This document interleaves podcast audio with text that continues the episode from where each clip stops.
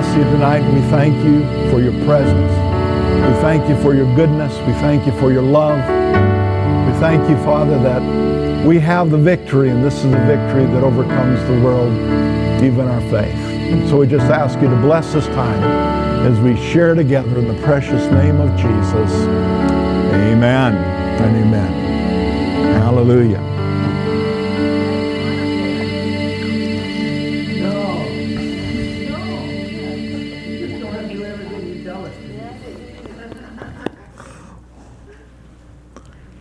Glory to God. Whoa. Hallelujah. I'm going to sit right behind you.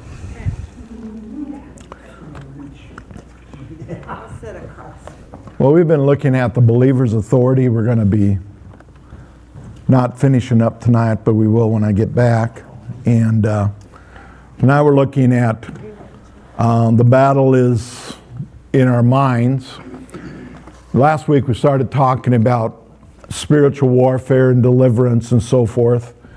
And uh, so it's, it's kind of a continuation of that. Us talking about that some more.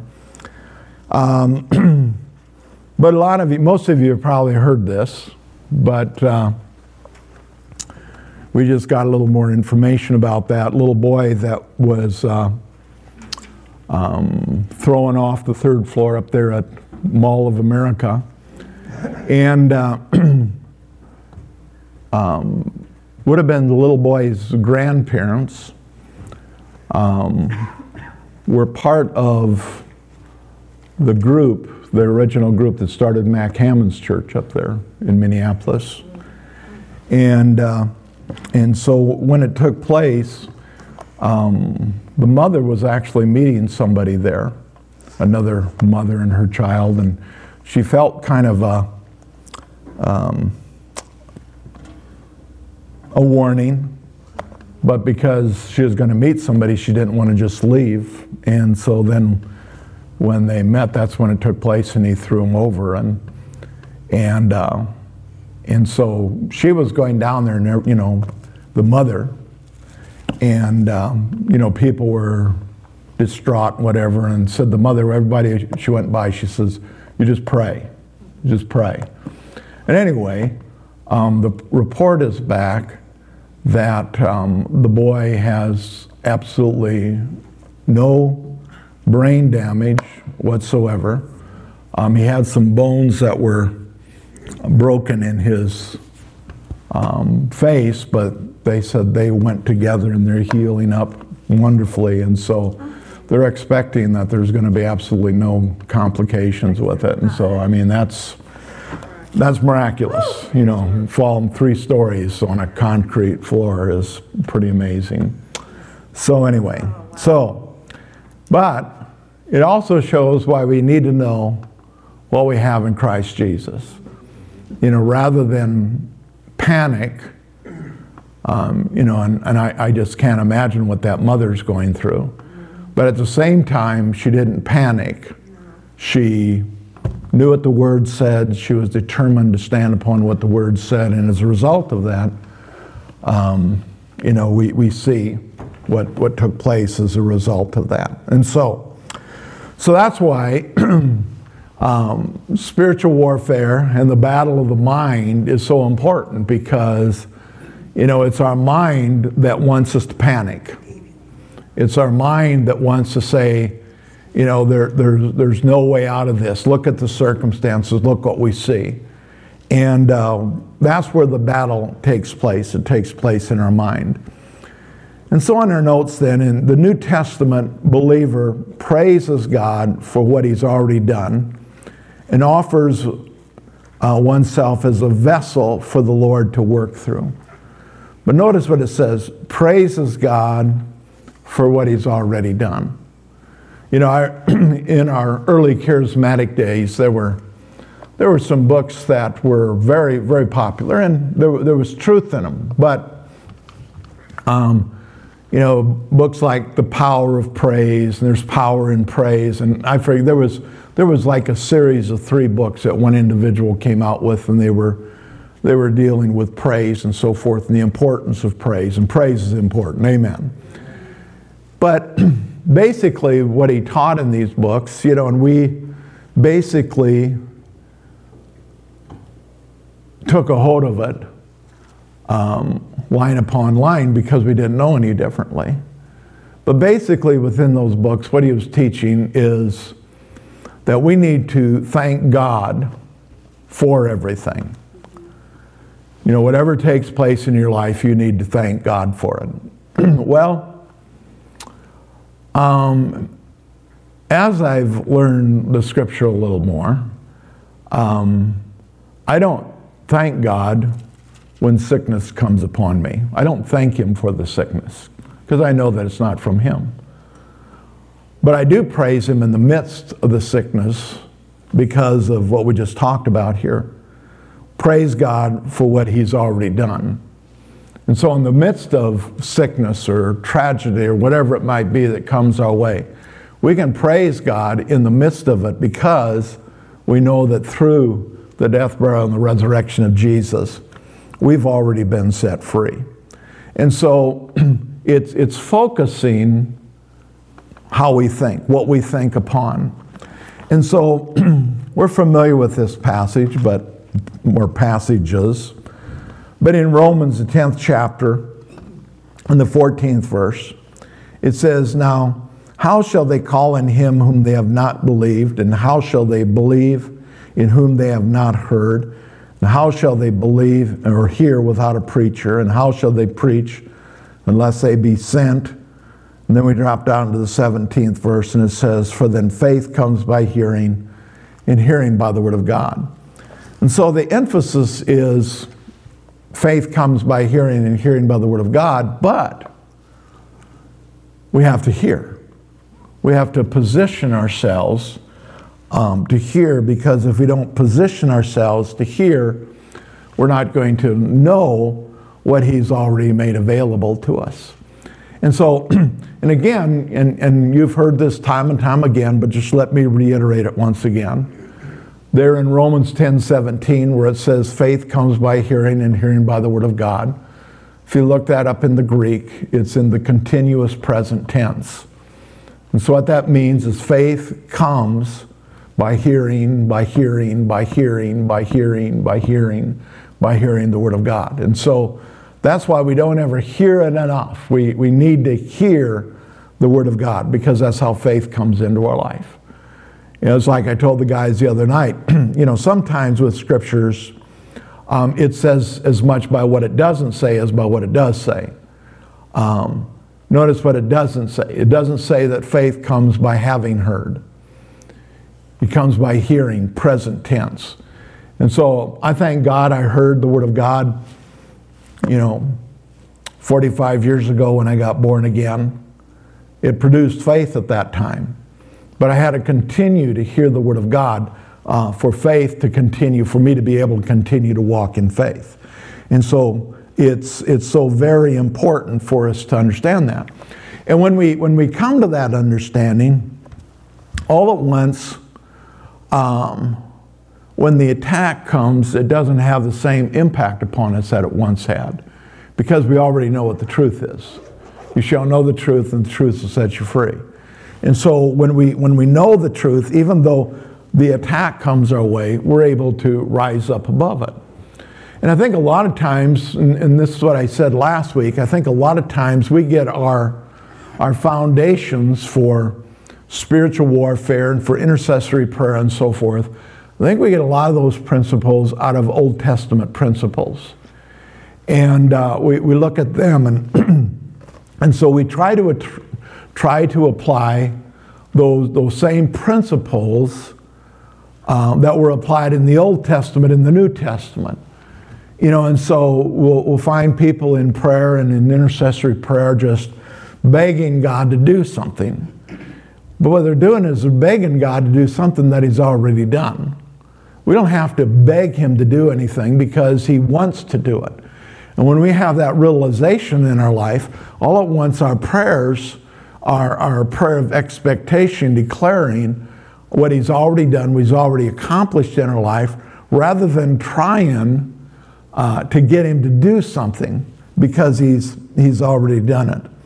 And so, again, we look into the Old Testament, and, And um, last week we looked at how uh, Moses interceded for the children of Israel, and we saw how, um, you know, different situations uh, where there was uh, intercession made in the Old Testament, but they were, they were asking God to change his mind or to do something. Well, God's already performed his will, so we don't have to ask him to change his mind. If, if we don't like the direction that it's going, we need to find out what God's plan and what his purpose really is. And so um, in, in Numbers, the 16th chapter, um, in the, we're, we're going to read, first of all, in the 10th verse. And, and this is where we have Korah and the other two guys, where they, uh, they and their household, they began to speak against Moses and against Aaron. And it says in the, in, in the 16th chapter of Numbers, in the 10th verse, and it says,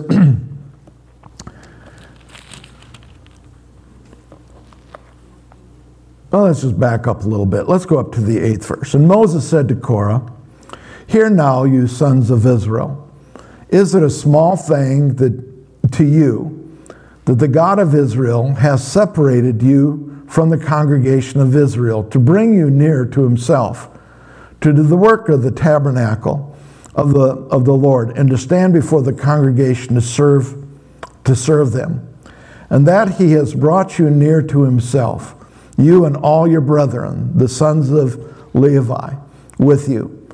And are you seeking the priesthood also? You know, it's an interesting thing uh, how oftentimes people are never, never satisfied with their position.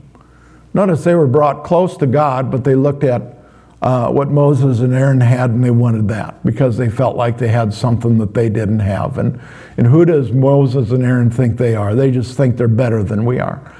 But you know, when, with God in position, um, it, it, it's, it's not about elevation or one being over another, it's about his plan being done. And, and so it isn't about one individual being over another individual. It's about being able to perform the duty, that which he's called each and every individual to do, whatever that, that part is. And so then he says in the 11th verse, Therefore you and all your company are gathered together against the Lord. And what is Aaron that you complain against him? And so there, what basically what uh, what Moses is saying to him is, you're, you're really not complaining about me and Aaron. You're, you're coming against God. You're complaining against God. That's, that's what your real problem is.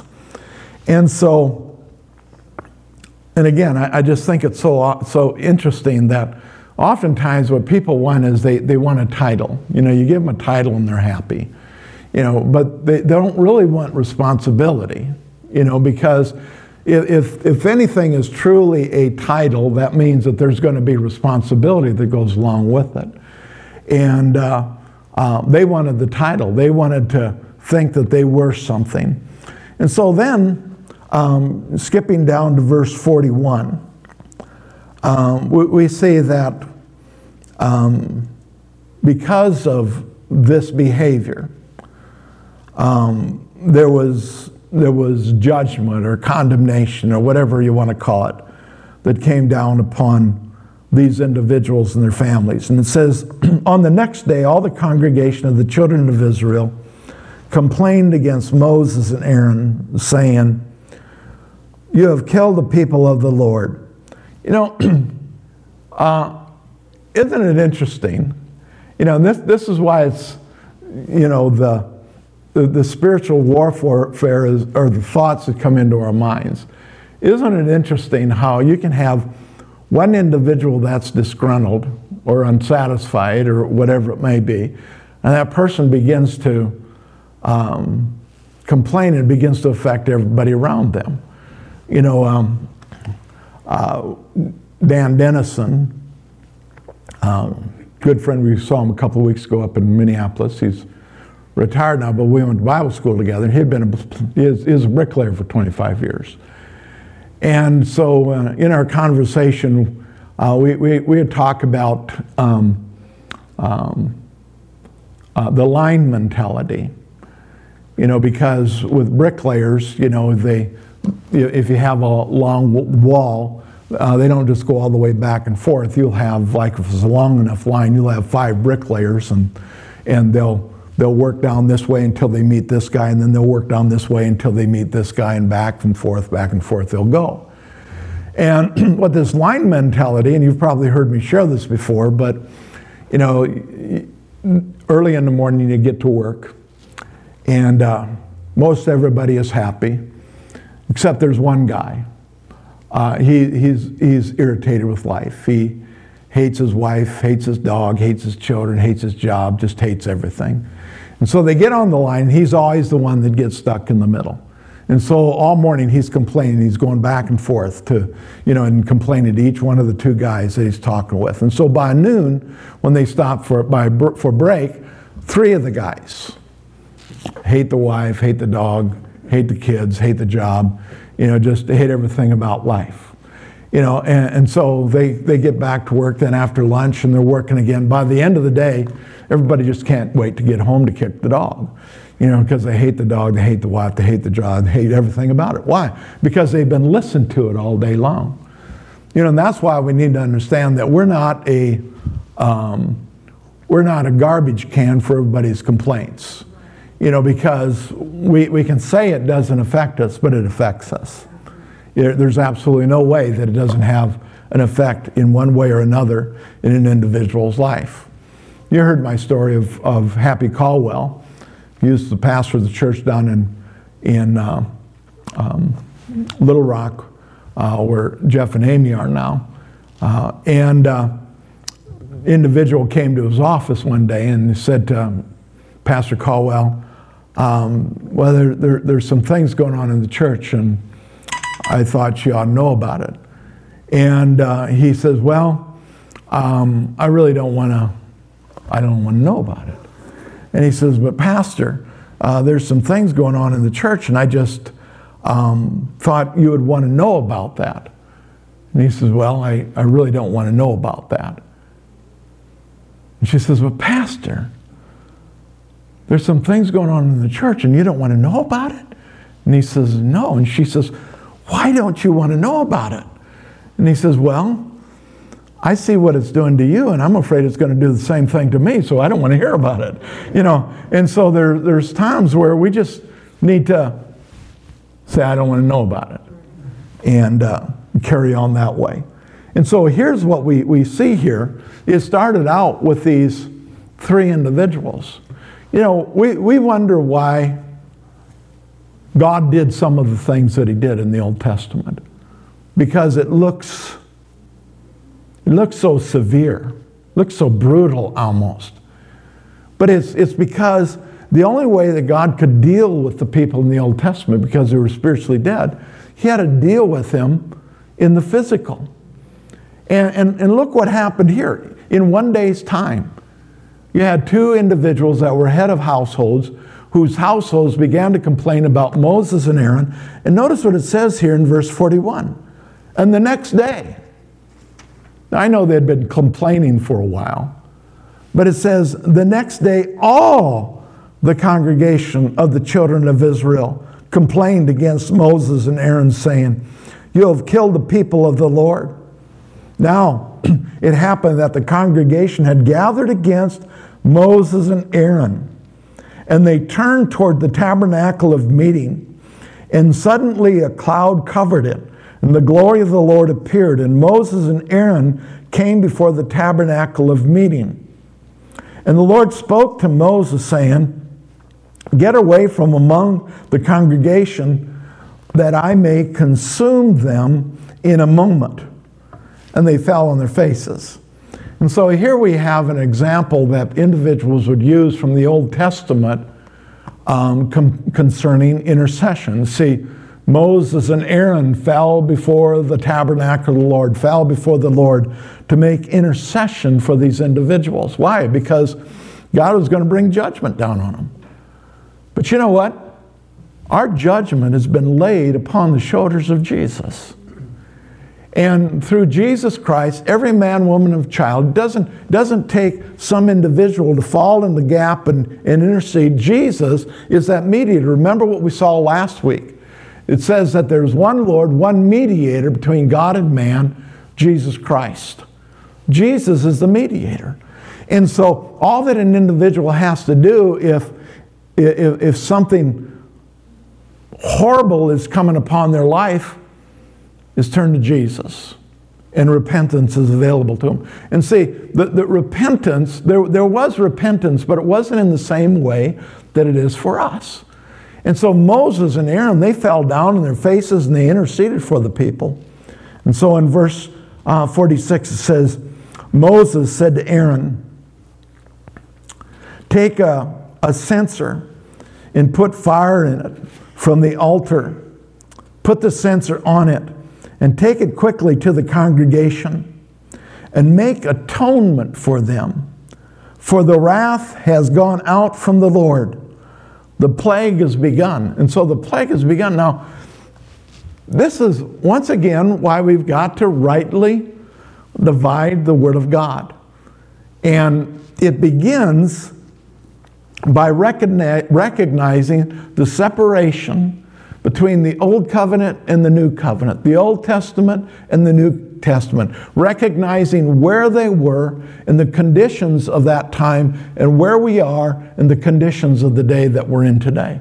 Because, you know, we just got done celebrating it on Sunday. You know, Jesus took the wrath upon himself, he took judgment that you and I deserved, he took that upon himself. And you know, we say, yeah, he took it for me because I'm born again. But do you realize that he took judgment, he took wrath upon himself for every single man, woman, and child that ever lived, that ever will live? You know, the tragedy of individuals not receiving Jesus and going to hell is the fact that the price was paid.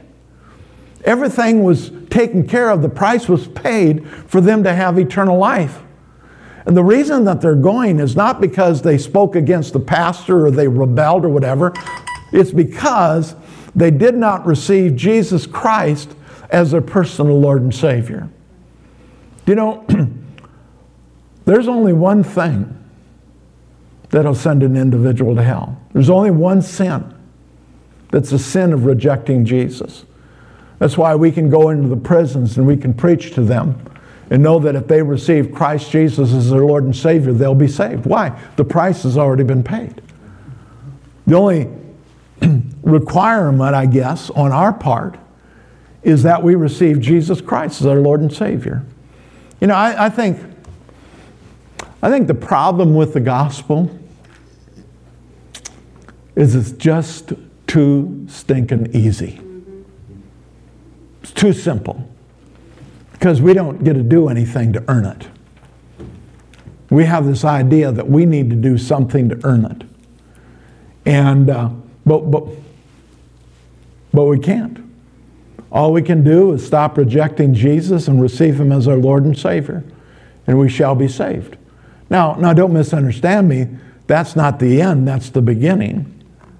But it's a life of victory, it's not a life of defeat. It Goes back to what I shared a couple weeks ago that, that we, we don't, here in the Old Testament, what did they do? They had approached the, the, the, the battles that they fought from the position of winning the battle. We approach the battle from the position of victory because the battle has already been won. Jesus has already defeated the enemy. We are already victorious in Christ Jesus. And so, verse 47 again. Then Aaron uh, took it as Moses commanded and ran into the midst of the assembly. And already a plague had begun among the people. So he put into the censer and made atonement for the people. Remember, it was, it was through the sacrifice, the work of the priests that atonement was made and so forth. Now, those who died of the plague were 14,700, besides those who died of, of in the Korah incident. And so, I, I mean, there was a tragedy took place. But why? Because they rebelled against God. And, uh, but see, I believe that we're to take the word and we're to use situations like this as a teaching tool for us, not to bring us into a position of fear. Well, I'm, I'm fearful of the judgment of God coming about me. What, what's going to happen because, you know, I messed up this afternoon?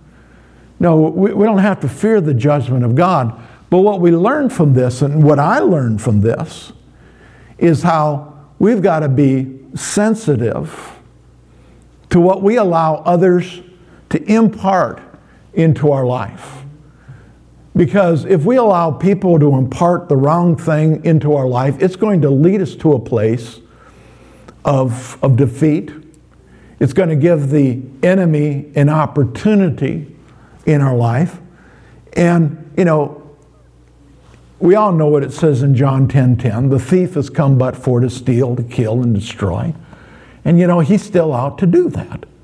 He may not be able to steal our salvation, but He wants to steal our witness. He wants to steal the victory that belongs to us. He wants to um, keep us from experience the victorious life that would draw others to the truth. You know, the Bible says that if we'll lift Jesus up, He'll draw all men unto Himself. You know, and I believe that that's talking about the cross, that Jesus was lifted up and, and looking to the cross draws people unto him. But I believe that there's, an, there, there's another definition that's appropriate for that verse, and I believe that that's us. That when we lift Jesus up, that he will draw all men unto us. I should have probably played it tonight. But out at the youth building, Pastor Becky is playing a, uh, a YouTube video tonight, and it's uh, uh, of Tim Tebow. And the title of it, and so you can look it up for yourself on YouTube, and you don't have to look it up now, Sean, you're busy. but uh, uh, it, it, it's 316. And he tells the story about, you know, John 3.16 and, he, and how all that happened and how he um, was, was going to be playing um, Alabama. They're going to be playing in the uh, um, SEC championship game. And he, he said he was in the locker room and he noticed a lot of guys, you know, on their black that they're putting under their eyes and so forth. They took a, like a silver pen or something and they, they were writing things, you know, like hi mom or this, you know, whatever on there. And, and he thought, huh, I wonder if I could put something on there that would that would make a difference. And, uh, and so he, he thought, well, he said he thought about, oh, God loves you. And, uh, but then he, he decided to, to put Philippians 3.13, right? Three, John, no, Philippians 4.13, yeah. I can do all things through Christ who strengthens me. Yeah. Now just look it up for yourself.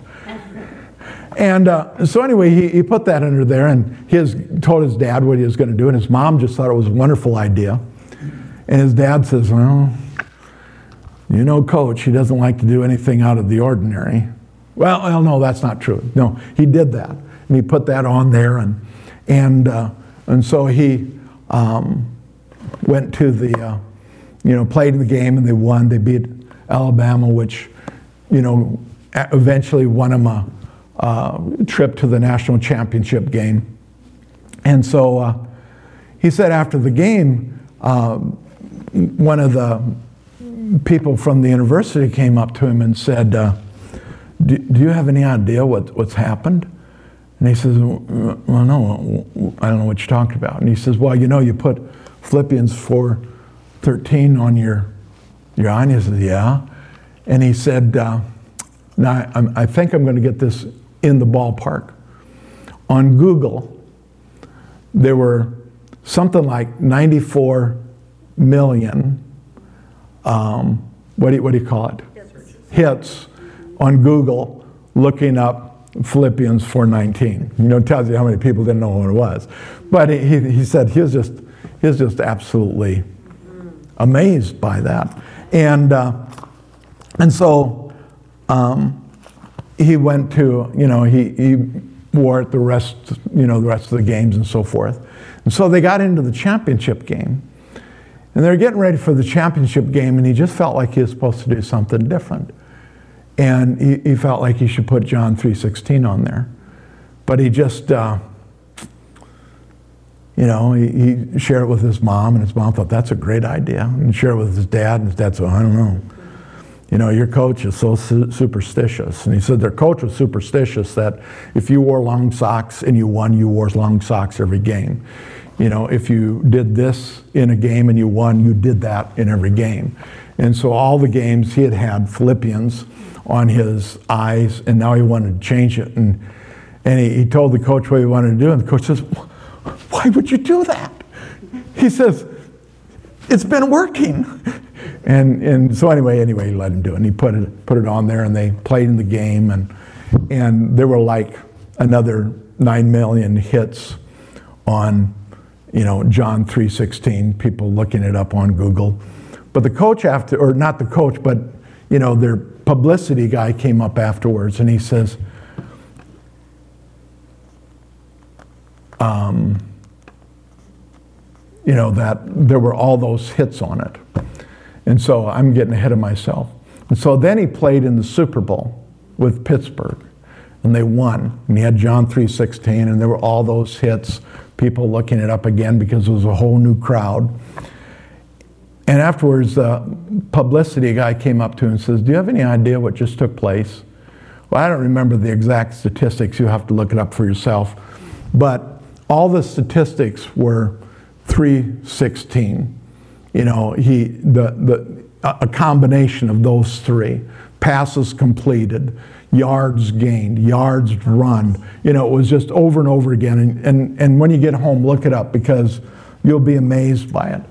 But, but see, the point is, and this is the point, because I haven't lost track of where I was going. I don't have to say, what was I saying? I still know. See, he lifted up Jesus. Yeah. And he draw men to him. And so what does the enemy want to do? He wants to bring us down. He wants to discredit us. He wants to bring us to that point where we can no longer lift up the name of Jesus. Because, you know, I, I think it's subtle ways when we leave, lift Jesus up that people are really affected in a positive way. Well, getting back to our lesson, we don't need a Moses or an Aaron to fall down when we mess up and beg God not to bring judgment upon us because we already have a mediator in Jesus who's standing in the gap for each and every one of us. 1 Timothy 2 4, 5, it says, For there is one God and one mediator between God and man, the man Jesus Christ. And so Jesus is standing in that gap. He's praying for you and I. God's heart is already turned towards us. It's not us begging God to turn his heart towards us, it already has. You know, in, in one of our earlier lessons going through the authority of the believer, if you remember, we spent at least one session talking about praying for the lost. And it wasn't us begging God to save them because He's already done everything that He can do for them to be saved. He sent Jesus. Jesus was willing to come. Jesus paid the price. But what did it, what, what, we, what did it say that we did? We, we bind um, the blinded eyes of the unbelievers that they might be opened, that they might see the truth. That Satan can no longer blind them, he can no longer keep the truth from them. And the truth is what Jesus has already performed. And uh, he's always behind his word. He'll always back his word. You know, Mark 16 20. I love this verse. And they went out and they preached everywhere. The word the Lord working with them, confirming the word through the accompanying signs. He worked with them. But notice what we, we do we, we preach the word. And when we preach the word, it's going to be the signs following that's going to accompany it. You know, uh, of course, I wasn't there, so I don't know exactly what the mother said. But, but according to um, what I had read, what I had seen, was what the mother didn't run up to people and beg them to beg God to let her child live. She said, just continue to stand upon the word and believe God. And that's where we need to be, where the things of God are concerned. In John 10 38, it says, um, But if I do, though you do not believe me, believe the works that you may know and believe that the Father is in me and I am, and I am in him. So when we speak the truth, and then there's accompanying signs, you know, that's why in James it says that we're not just supposed to be hearers of the word, we're to be, we're to be doers of the word. We're not even supposed to be just. Now, now, part of being a doer of the word is speaking the word. But just speaking the word isn't where we're supposed to stop. We're to be doing what the word says. And that's where our, our testimony comes from. It comes from what, what people are able to see in our lives, that they can see um, that, that Jesus is victorious because he was. And when an attack comes against us, what do we do? We, we speak the word to that situation because it's already been done, it's already been accomplished, it's already been performed. 1 Timothy 4 1. Now the Spirit expressly says that in latter days, in the latter times, some will depart from the faith, giving heed to deceiving spirits and doctrines of demons. Now that sounds kind of scary, but you know what? It isn't as long as we're committed to the Word of God, as long as we stick to what the Word says. That if we hear something or if we see something and it doesn't line up with the Word, then it doesn't matter how spiritual this individual may appear to be. If what they're saying doesn't line up with the Word, then it's not truth. And say so His Word is, is truth. And so it says, because they've given heed. They've begun to listen to. They've been begun to pay attention to. Deceiving spirits. now, now, this is going to be really deep, so you, you have to listen to me really close here. A deceiving spirit is deceptive. Its very nature is to deceive. And so, you've heard me say this before. The most damning lie is the lie that's the closest to the truth. Why? Because it's the hardest to distinguish. And so we have to be, we have to be so convinced of this that we don't heed deceiving spirits. How do we judge it? We judge it according to the Word of God. You know, I, I think we, we look at this and, you know, we, we started out with, you know, Romans 10 17. Faith comes by hearing, and hearing by the Word of God. And so we, we have this idea, and it, and it's all evolves around faith. But we have this idea the only purpose for the Word is for faith to rise up in my life. And it, and it does rise up in my life. But knowledge of the Word, when we have the Word of God in us, there's a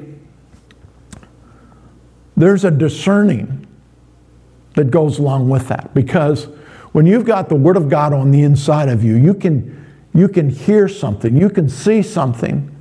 And remember what i said the most damning lie is the lie that's closest to the truth. And it may sound good, it may even look good, but there's something right here that says something's wrong with this. Now, that doesn't mean that you immediately reject it, but what it means is that you, you take another look at it. You look at it and you say, what's, what's going on here? You know, I remember as a practically a brand new Christian, had just been born again and baptized in the Holy Ghost for a very short period of time. We went up to Minneapolis to the Holy Ghost conference up there, and and uh, um, in one of the meetings, one of the afternoon sessions, there was a a lady down on the floor, and, and all of a sudden she just stood up, and, and, and we believe in the gifts of the Spirit. We believe in the manifestations of the Spirit. And all of a sudden, she just began to um, pray out of tongues, out in tongues and so forth. And, and uh, um, for Becky and I both, we just kind of looked at each other and we thought, something's wrong with this. Before very long, the leadership came and quieted her down and so forth. But really, all that she was doing was she was, she was drawing attention to herself. And, but, but, but she was, it was out of order. You know, that's why there's, there, there's always an order to things. And, you know, sometimes people may come to a service where the Holy Ghost is moving and they just think it's chaotic. And it may appear to be chaotic. But if it's the Holy Ghost, there's still an element of order to it. Um, there's somebody that's, that's in charge. Well, I just knew it in my spirit. It wasn't because I was so tuned in spiritually, I knew all these things. I just knew something was wrong there. And you see, there's, there's a protection with that. Because when we know that, you know, just in the natural sense, we can see something, we can say something's wrong about that, and we, we get out of there. But when we hear something, when we hear something being taught, we can know that there's something wrong about that. But you know what? We have to have something on the inside of us to be able to judge it by. We may not be able to come up with chapter and verse, but we've read something, we've seen something, we know something on the inside of us. That's not accurate. That's not the way it ought to be. And how do we get to that point? By spending time in the Word, by being familiar with the Word. You know, I, I, think we, we get this idea that I've got to be able to know chapter and verse about everything. Well, we, I don't know chapter and verse about everything. Maybe y'all do. That was obvious earlier. But you know what? Verses are alive to me whether I can quote you the chapter or verse not. Thank God for concordances because I can find those verses when I really need to. But you know what? It's, it's, it's not because it's here, it's got to be in our heart so that we can be alive to it. And so it says in the latter times, and I, I believe we're in the latter days. Now, I don't know how latter of the latter days we are, but I know we're further along than we were 45 years ago when I got born again. You know, and so uh, is Jesus coming back tomorrow? He could, probably not. You know, is it going to be in the next 10 years? Could. I don't know. 20 years? I don't know. But whatever it is, we're in the latter days. And so there's a lot of deception going out there. And so we need to be aware of it. And that's why it's so important to have a company of believers. Remember um, Peter when he was released from prison. Uh, and, and it says that the first thing that he went, he did after being released, he went to his own company. I, some translations use um, different words, companions or, you know, fellowship or whatever. But I like that word company. We need to have a company of believers that we, because there's a, there's a protection there. You know, the Bible talks about being of like precious faith. If we're of like precious faith with one another, there's a, there's a protection there. You know, the Bible talks about iron sharpening iron, and we talk about that so often in our men's groups where, you know, iron sharpens iron, men sharpen other men. But you know, the same thing is true within the church. We sharpen one another when we're able to um, bounce things off one another that we hear. There's a, there's a, there's a protection in that. And we need to have that in these days that we live in. Faith cannot rise in someone's heart unless you share the truth with them. You know, you, you can't believe in something that you don't know about. And so that truth has to be shared with them. Uh, Jeremiah 5:14 it says, "Therefore thus says the Lord God of hosts, because you speak this word, behold, I will make my words in your mouth fire, and this people wood, and it shall devour them." In other words, the enemy. But it's it's the word in their mouth. The word needs to be in our mouth. It isn't enough at times to just think it. There's times where we, we need to speak it out. Jeremiah 23 29. Is not my word like fire, says the Lord, and like a hammer that breaks the rock in pieces? Well, what's the rock? The rock is talking about those, those hindrances in our life. It's the word that's going to break it. You know, the, the thing about it is that the hammer um, doesn't always break the rock the first time you hit it. It's those constant blows that eventually break down that rock. You know, I, I, remember when I was plumbing, we had a job up in Bird Island, Minnesota, and we had to run uh, a new steam line into the boiler room, and because it was an addition, and it was like an eight-inch pipe. And, uh, but of course, my boss is too cheap to have an air hammer. And so I had the old hammer, a, a mull and a chisel, and through a 12 inch wall. Well, you know what? I didn't hit it once, twice, three times, four times, and we were through. I hit that thing over and over and over again. But you know what? We got a hole in that wall. And sometimes we have things in our life that seems like it's never going to get out of the way. But you know, when we're persistent, we continually hit that thing, that thing is eventually, it's eventually going to go. I like to think of it like, you know, you, you guys are probably all too spiritual for this, but, you know, I've watched these strong men competitions that they have on TV. You know, and one of the things that they do is they'll have like a, a bus or a, truck or a semi or something, and they got a they got a that thing's at a dead stop, and they've got to pull that thing a certain distance uh, in you know in in and be timed to do it.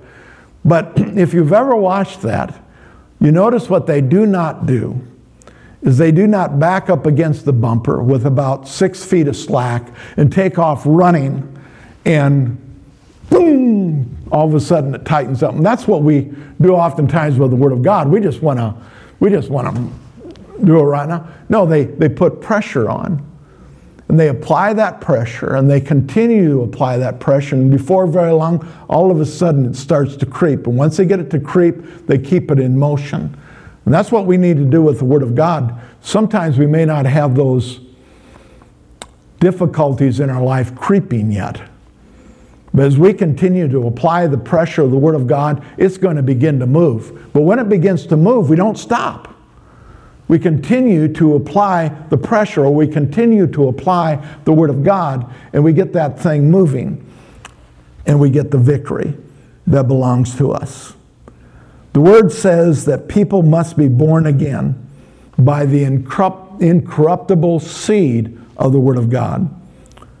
1 Peter 1 23 having been born again, not of corruptible seed, but incorruptible, through the Word of God which lives and abides forever. In other words, doesn't ever change. Circumstances change, but God's Word doesn't ever change. Here's the difference between the Old Testament and the New Testament. We saw in the Old Testament with their intercession, what did they want to do? They wanted to change God, they wanted to move God. We don't move God, God's already moved. But what our prayer does is it changes me, it lines me up with, with Him, it shows me what His will and His purpose and His plan is. And when I stand upon that, I will have the victory. so all the dinging that I was getting, it's from Patty. I don't know if you had heard or not, uh, but uh, Patty's mom, Patty Fisher, her mom was in the hospital, I think, in Iowa City, and it says Marilyn passed away this afternoon at 4:47. Patty was sitting alone with her uh, when she died, for which we are very thankful that she could be there.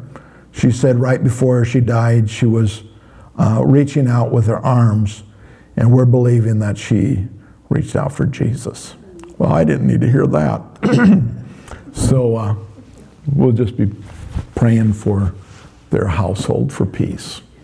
And so, Father, we just do that right now. We, we hold up Patty and, and uh, her whole family. Uh, Father, to be promoted into your kingdom is such a holy, wonderful thing. And we're so grateful that Patty was there with her to be there as she transitioned from this side to the other side, from this world to that heavenly kingdom. And so, Father, we trust that she knows you in a personal, intimate way. And therefore, she's in heaven right now with you, shouting down the glory. And so we just pray, even though we know uh, it's still a difficult grieving process to go through. And so we just pray that you administer to Patty and, and that family and that your grace and your mercy, we know that it's sufficient. And we know that they draw upon that. And so, Father, just be gracious now. And we thank you for this promotion. We give you glory for it. In the mighty name of Jesus. Amen. So, next week, uh, Omega will be ministering. So be sure to be here uh, for that. Don't miss Sunday. My grandson's going to be preaching. Isaac is going to be here ministering. And then the following week, uh, Cornelius will be here. And so we'll be down in Arkansas for a week. And so uh, um, have a blessed time. We will.